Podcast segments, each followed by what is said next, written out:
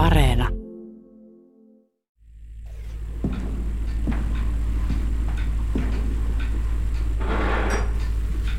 Nuori mies katsoi pöydällä edessään olevaa sähköiskugeneraattoria. Laitteen paneelissa oli rivi kytkimiä, jotka antaisivat sähköiskun viereisessä huoneessa olevalle koehenkilölle. Niitä oli kaiken kaikkiaan 30. 15 volttia, kevyt shokki. 135 volttia, kova shokki. 375 volttia, vaara, vakava shokki. Viimeisen kytkimen ja 450 voltin kohdalla luki vain kolme X. X, X, X. Se oli selvästi viesti hengenvaarallisen kovasta sähköiskusta. Vaikka iskut ovat kivuliaita, ne eivät aiheuta vaurioita, sanoi huoneessa oleva tutkija, kuin vastaten kysymättä jääneeseen kysymykseen. Nuorukainen oli ilmoittautunut vapaaehtoiseksi hankkeeseen, jossa tutkittiin rangaistuksen vaikutusta oppimiseen. Hänen roolinsa oli olla opettaja. Hänen piti kysyä muistitehtäviä toisessa huoneessa olevalta henkilöltä. Jos tämä vastaisi väärin, nuorukaisen oli annettava rangaistukseksi asteittain koventuvia sähköiskuja. Ensimmäiset sähköiskut olivat olleet vain pieniä näpäytyksiä, mutta nyt uhri oli alkanut jo vaikeroida kivuliaasti. Nuori mies ei halunnut enää jatkaa, ja hän sanoi sen valkotakkiselle tutkijalle, joka oli ainoa henkilö hänen kanssaan samassa huoneessa. Ole hyvä ja jatka, tutkija sanoi. Nuorukainen painoi päänsä ja yritti miettiä tilannetta, mutta ajatukset risteilivät sekavasti. Mitä hän oikein oli tekemässä? Sitten hän veti keuhkot täyteen ilmaa ja puhalsi hitaasti ulos. Hän kysyi uuden kysymyksen. Ne olivat sanapareja. Ensin hän luetteli kolme sanaparia, jonka jälkeen hän sanoi yhden sanan. Oppilaan piti muistaa sen sanan pari. Sininen. Mies toisessa huoneessa vastasi pallo. Se oli väärin. Oikea vastaus oli taivas. Ohjeiden mukaan nuorukaisen oli nyt annettava sähköisku, edellistä kovempi. Hän puri hampaita yhteen ja vastoin tahtoisesti painoi kytkintä. Toisesta huoneesta kantautui parahtava tuskan huuto. Nuori mies kuuli, kuinka mies toisessa huoneessa vaati ja aneli kokeen lopettamista ja vapaaksi pääsyä. Mutta tutkija ei tehnyt elettäkään siihen suuntaan, että koe keskeytettäisiin. Seuraava kysymys. Väärä vastaus. 300 volttia. Hyvin intensiivinen shokki. Mies toisessa huoneessa löi seinään. Nyt nuori mies protestoi. Hän kääntyi tutkijaan päin ja sanoi painokkaasti, että hän ei enää kysy kysymyksiä, koska sähköiskut olivat jo liian kovia. Herra Wallace, kuten mies toisessa huoneessa oli esittäytynyt, oli vielä kaiken lisäksi maininnut, että hänellä on sydänvika. Koe vaatii, että jatkat, tutkija sanoi. Nuorukainen pudisteli päätään. Hän melkein huusi tutkijalle, että tämä on liian vaarallista. Mutta tutkija ei hätkähtänyt. Hän sanoi, on ehdottoman välttämätöntä, että jatkat. Nuorukainen katsoi ensin käsiään ja edessään olevaa kysymyspaperia. Sitten hän veti syvään henkeä. Seuraavan kysymyksen hän artikuloi mahdollisimman selkeästi, yrittäen lähettää pienen vihjeen oikeasta vastauksesta painottaen sanoja. Mies toisessa huoneessa oli kuitenkin hiljentynyt. Ei vastausta ollenkaan. Sinulla ei ole vaihtoehtoja. Sinun täytyy jatkaa, tutkija sanoi. Lopulta tuli viimeisen 450 voltin sähköiskun vuoro. XXX. Nuorukainen käänsi lannistuneena katsensa tutkijan ilmeettömiin kasvoihin. Hänellä ei ollut vaihtoehtoja. Hän toivoi, että hän voisi jotenkin kertoa herra Walliselle olevansa pahoillaan. Sitten hän vei kätensä nopeasti kytkimelle, sulki silmänsä ja painoi. Voimakkaan jännitteen terävänä särisevä ääni nosti hänen karvansa pystyyn. Koe oli päättynyt.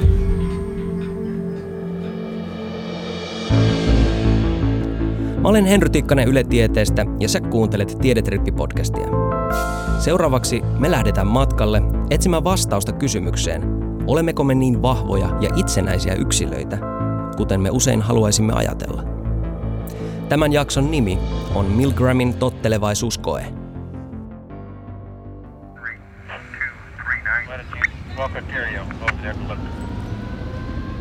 Oli vuosi 1963. Se oli vuosi, jolloin Yhdysvaltain presidentti John F. Kennedy salamurhattiin. Silloin Martin Luther King piti kuuluisan I Have a Dream puheensa. Toisella puolella maailmaa Vietnamin sota oli syttymässä. Avaruudessa vieraili ensimmäinen nainen, neuvostoliittolainen kosmonautti Valentina Tereskova. Ja Yhdysvalloissa, Yalein yliopistossa, sosiaalipsykologi Stanley Milgram oli juuri julkaissut tuloksia kokeestaan, josta tulisi ihmetystä herättävä klassikko. Stanley Milgram oli paljasjalkainen New Yorkilainen, jolla oli juutalaiset sukujuuret. Hänen sukunsa oli kärsinyt holokaustista, eli juutalaisten kansanmurhasta, ja Milgram olikin saanut idean tutkimukseensa toisen maailmansodan jälkimainingeista. Kun Adolf Hitlerin johtama natsisaksa oli tuhottu, paljastuivat myös natsi-ideologian synnyttämät kauheudet. Kaasukammiot, ruumiskasat ja keskitysleirit. Maailma järkyttyi. Miljoonia ihmisiä oli murhattu suunnitelmallisesti. Kun veristä likapyykkiä alettiin pestä, syylliset haluttiin vastuuseen. Seurasi Nürnbergin oikeudenkäynnit, jota pidetään ensimmäisenä kansainvälisenä sotarikostuomioistuimena. Oikeudenkäyntien aikana luotiin kokonaan uusi rikosmääritelmä. Rikos ihmisyyttä vastaan.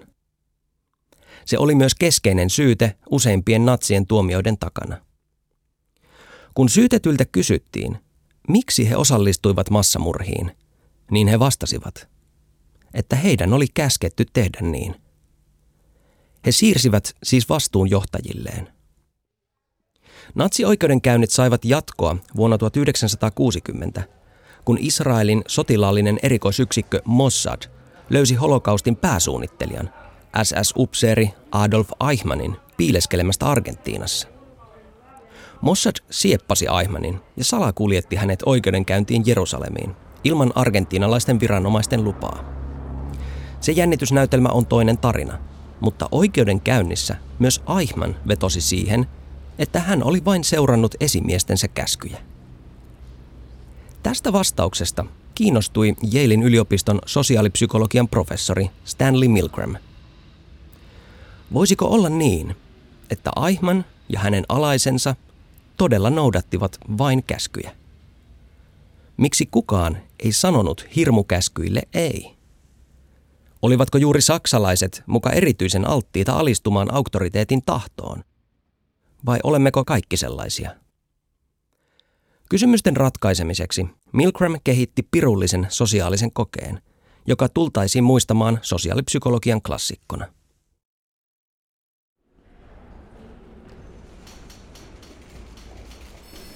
Stanley Milgram alkoi mainostaa sanomalehdessä Yalein yliopiston oppimistutkimusta, johon haettiin osallistujia. Lopulta löytyi 40 vapaaehtoista, joista kaikki olivat miehiä ja iältään 20 ja 50 ikävuoden välissä. Joukossa oli lukuisten eri ammattien edustajia, kuten postivirkailijoita, opettajia, insinöörejä, myyjiä ja niin edelleen. Ainoa ryhmä, jota Milgram ei halunnut koehenkilöiksi, olivat opiskelijat, koska hän ajatteli opiskelijoiden olevan automaattisemmin kuuliaisia tutkijan auktoriteettia kohtaan. Koehenkilöille kerrottiin, että tutkimuksessa selvitettiin rangaistuksen vaikutusta oppimiseen. Varsinainen koetilanne toteutettiin pareittain. Parit laitettiin arpomaan, kumpi olisi kokeessa oppilas ja kumpi opettaja. Vapaaehtoinen osallistuja ei kuitenkaan tiennyt, että koko arvontatilanne oli näytelmää. Toinen koehenkilö oli todellisuudessa professori Milgramin avustaja, joka oli mukana juonessa. Arvonta oli myös järjestetty niin, että vapaaehtoinen osallistuja päätyisi aina opettajan rooliin. Eikä kokeen todellinen tarkoitus ollut selvittää mitään oppimisesta ja opettamisesta. Stanley Milgram halusi tietää, kuinka pitkälle ihminen olisi valmis tottelemaan käskyjä, vaikka se vaatisi oman moraalin ohittamista. Vaikka se vaatisi toisen ihmisen vahingoittamista. Tottelisitko sinä? Et tietenkään. eihän kukaan meistä tottelisi. Niin ainakin itsellemme mielellämme kerromme. Koe alkoi niin, että oppilas, eli avustaja, joka esittäytyi nimellä Hero Wallis, vietiin toiseen huoneeseen, jossa hänen käsinsä kiinnitettiin sähköä johtavat elektrodit. On huomion arvoista, että kokeen alkuvaiheessa herra Wallis kertoo jokaiselle opettajan roolissa olevalle koehenkilölle, että hänellä on sydänvika. Tämän jälkeen opettajan roolissa ollut vapaaehtoinen ja tutkija menivät viereiseen huoneeseen, jossa oli sähköiskugeneraattori. Ja kuten muistamme, koehenkilön käskettiin kysyä muistitehtäviä toisessa huoneessa olevalta henkilöltä. Jokaisesta väärästä vastauksesta hänen täytyi rangaista sähköiskuilla, joiden voimakkuus kasvoi asteittain. Herra Wallisin vastaukset tulivat kuitenkin etukäteen äänitetyltä nauhalta ja olivat siis kaikille koehenkilöille samanlaisia. Myös auktoriteetin, eli tutkijan repliikit, olivat ennalta suunniteltuja, ja ne sanottiin kaikille koehenkilöille samassa järjestyksessä. Ole hyvä ja jatka. Koe vaatii, että jatkat. On ehdottoman välttämätöntä, että jatkat. Sinulla ei ole vaihtoehtoja. Sinun täytyy jatkaa.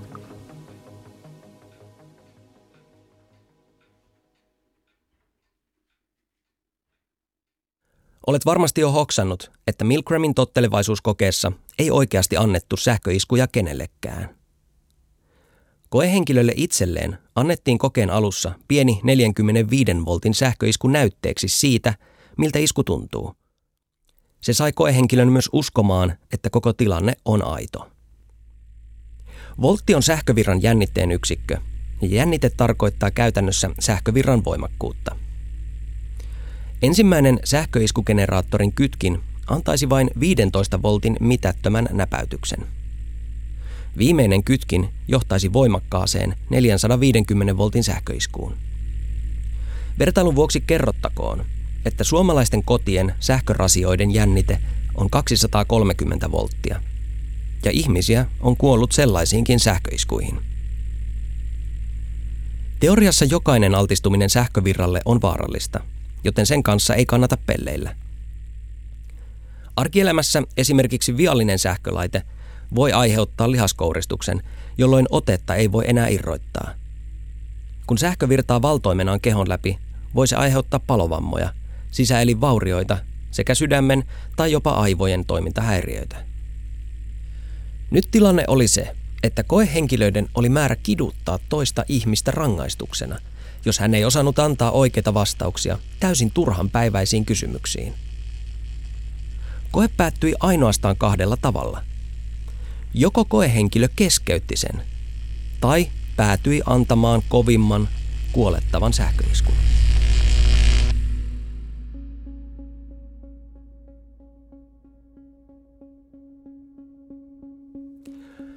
Koehenkilöä ei uhkailtu. Hänelle ei huudettu eikä häntä peloteltu. Ainoa motiivi toimia oli auktoriteetin eli Yalein yliopiston tärkeän tutkijan läsnäolo ja tämän antamat ohjeet. Mitä luulet? Kuinka moni neljästä kymmenestä koehenkilöstä jatkoi sähköiskujen antamista kovimpaan mahdolliseen asti? Viisi. Kymmenen. Viisitoista. Ennen kokeen toteuttamista professori Milgram oli pyytänyt 14 Yalein yliopiston psykologian jatko-opiskelijaa arvioimaan, kuinka moni sadasta ihmisestä antaisi tällaisessa kokeessa kaikista kovimman sähkösokin, jos auktoriteetti niin käskee. Jatko-opiskelijoiden arvio oli, että muutama prosentti. Kävi ilmi, että tottelevaisuuden voimaa ei kukaan osannut ennakoida.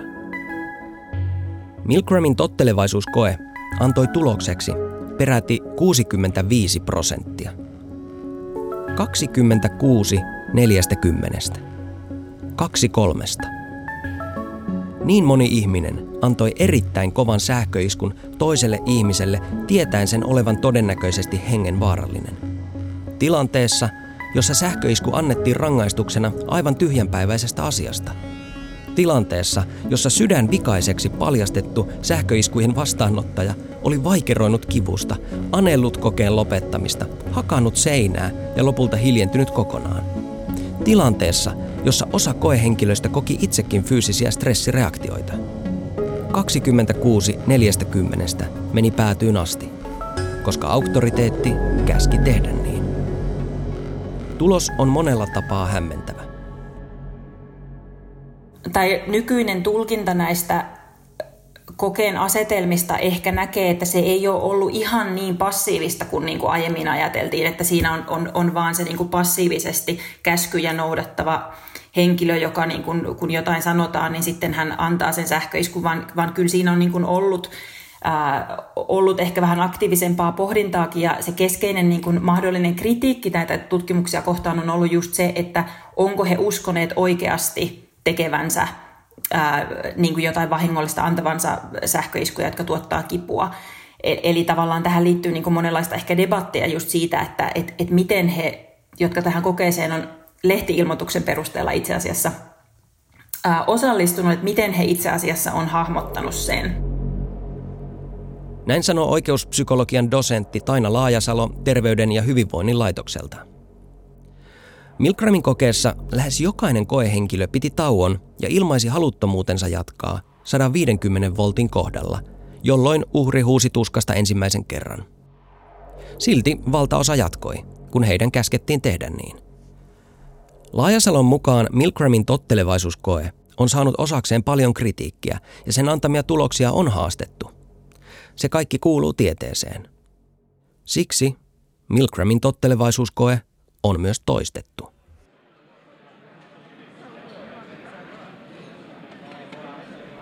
Vuonna 2009 yhdysvaltalaisen Santa Clara-yliopiston professori Jerry M. Berger järjesti toisinnon Milgramin kokeesta. Mennään sen tuloksiin hetken kuluttua, mutta palataan sitä ennen hetkeksi Milgramin kokeisiin. Milgram järjesti perusasetelman lisäksi erilaisia koetilanteita, jotka tuottivat myös erilaisia tuloksia – jos sähköiskuja saava uhri oli koehenkilöä lähellä, tottelevaisuus oli vähäisempää. Samoin kävi, kun auktoriteetti oli kaukana koehenkilöstä. Jos koehenkilöt saivat itse valita sähköiskujen voimakkuuden, koehenkilöt pitivät ne heikkoina. Myöhemmin Milgram toisti kokeen myös naispuolisilla koehenkilöillä. Hätkähdyttävästi tulos oli täsmälleen sama. 65 prosenttia päätyi antamaan kovimman mahdollisen iskun uhrille. Mutta entä vuonna 2009 tehty uusinta koe? Oliko ihmisistä tullut 50 vuodessa empaattisempia, tiedostavampia ja vähemmän auktoriteettia kunnioittavia? Ei ainakaan professori Bergerin kokeen perusteella. Siinä tottelevaisuuden taso oli vain hieman alhaisempi kuin Milgramin alkuperäiskokeessa – Burgerin asetelma tosin loppui eettisistä syistä 150 voltin jälkeen, joka oli havaittu Milgramin kokeessa pisteeksi, jolloin koehenkilöt alkoivat protestoida. Ne koehenkilöt, jotka olisivat jatkaneet sähkökidutusta käskystä, laskettiin tottelevaisiksi. Milgramin tavoin professori Berger ei löytänyt eroa miesten ja naisten tottelevaisuudessa. Tietysti myös Bergerin kokeen uskottavuutta on kritisoitu. Viimeksi Milgramin tottelevaisuuskokeen kaltainen koe toteutettiin Puolassa vuonna 2017. Tutkimuksessa oli mukana 80 koehenkilöä, joista puolet olivat miehiä ja puolet naisia. Puolalainen versio peittosi Milgramin alkuperäiset luvut selvästi. Peräti 90 prosenttia koehenkilöistä eteni kovimpaan mahdolliseen sähköiskuun asti. Mutta että äh, kaikki tämä kritiikki huomioidenkin, niin se mitä tästä jää, ottaen myös huomioon nämä replikaatiot, niitä on itse asiassa tehty vähän erityyppisillä asetelmilla, sitten useampiakin ja on ollut sellainen, muistaakseni ranskalainen TV-ohjelma, jossa tätä on, tätä on myös niin kuin kokeiltu, niin, niin kyllä se on niin, että et yllättävän usein ihmiset tällaisessa tilanteessa joka tapauksessa niin äh, tottelee niitä ohjeita, jotka on potentiaalisesti toiselle ihmiselle ikäviä seurauksia aiheuttavia. Takaisin 60-luvulle. Milgramin kokeen koehenkilöille kerrottiin kokeen jälkeen, että tämä oli tosiaan vain koe ja että kenellekään ei käynyt mitään.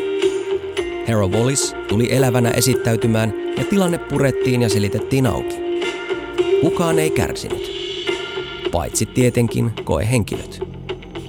Kokeen aikana heissä havaittiin voimakkaita stressin oireita. Koehenkilöt muun muassa hikoilivat, heidän kätensä tärisivät, he änkyttivät lukiessaan kysymyksiä ja naureskelivat hermostuneesti. Kokeen jälkeen koehenkilöt olivat huokailleet helpotuksesta. Osa halusi hermosavut, joku pudisteli päätään kuin katuvana ja toinen hieroi voimakkaasti kasvojaan. Vain muutamat pysyivät täysin rauhallisina alusta loppuun. Eettisesti Milgramin tottelevaisuuskoe olikin hyvin arveluttava. Ihmisten annettiin uskoa, että he olivat mahdollisesti tappaneet juuri toisen ihmisen. 40 koehenkilöstä vain 14 oli uskaltanut uhmata auktoriteettia. He keskeyttivät kokeen ja kieltäytyivät antamasta enempää sähköiskuja.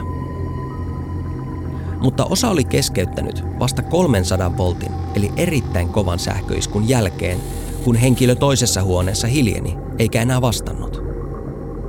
Yksi eteni jopa toiseksi viimeiseen 375 voltin sähköiskuun asti, mutta kieltäytyi lopulta antamasta viimeistä, kuolettavan vaarallista sähköiskua.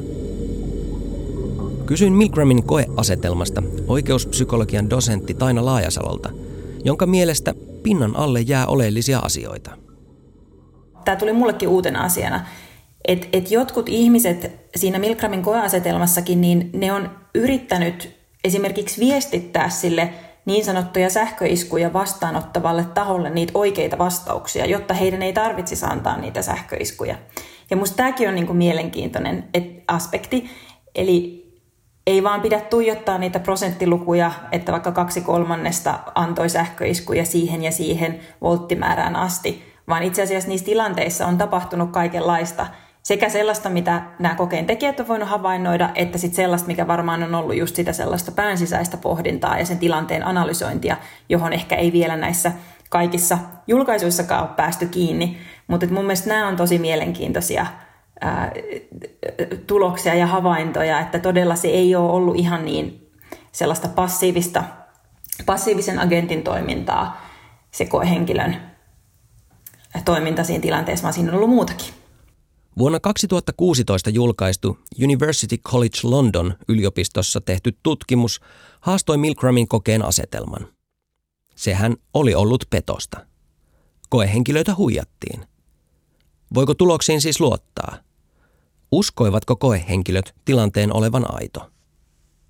Brittiläisessä tutkimuksessa koehenkilöt antoivatkin aivan oikeita, mutta kevyitä sähkösokkeja vuorotellen toisilleen – Tutkimuksessa havaittiin, että kun auktoriteetti käski sähkösokin antajaa antamaan iskun, tämän toiminnassa oli pieni, mutta selkeästi havaittava viive. Jos koehenkilö sai itse valita toimintansa, viivettä ei havaittu. Tutkijoiden päätelmä oli se, että kyse oli jonkinlaisesta pään sisäisestä kytkennän muutoksesta. Totellessaan ihmiset vaikuttivat ikään kuin laittavan passiivisen toimintamoodin päälle.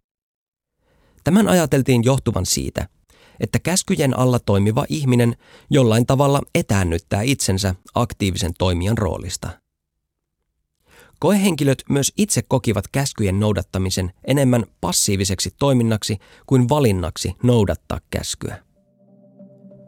Jos todella on niin, että auktoriteetin alla toimivat ihmiset etäännyttävät itsensä toiminnasta ja tuntevat vähemmän vastuuta teoistaan, on se tärkeä havainto – Silloin tiedostamme paremmin myös esihenkilöiden ja johtajien vastuun.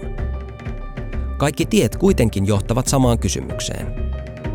Onko jokaisen hierarkisen koneiston rattaissa ihminen, joka tottelee kyselemättä? Onko se valkovenäläinen poliisi, joka hakkaa käskystä rauhanomaisia mielenosoittajia? Onko se brasilialainen metsuri, jonka on käsketty kaataa laittomasti alkuperäisasukkaiden metsää? Onko se kuka tahansa meistä?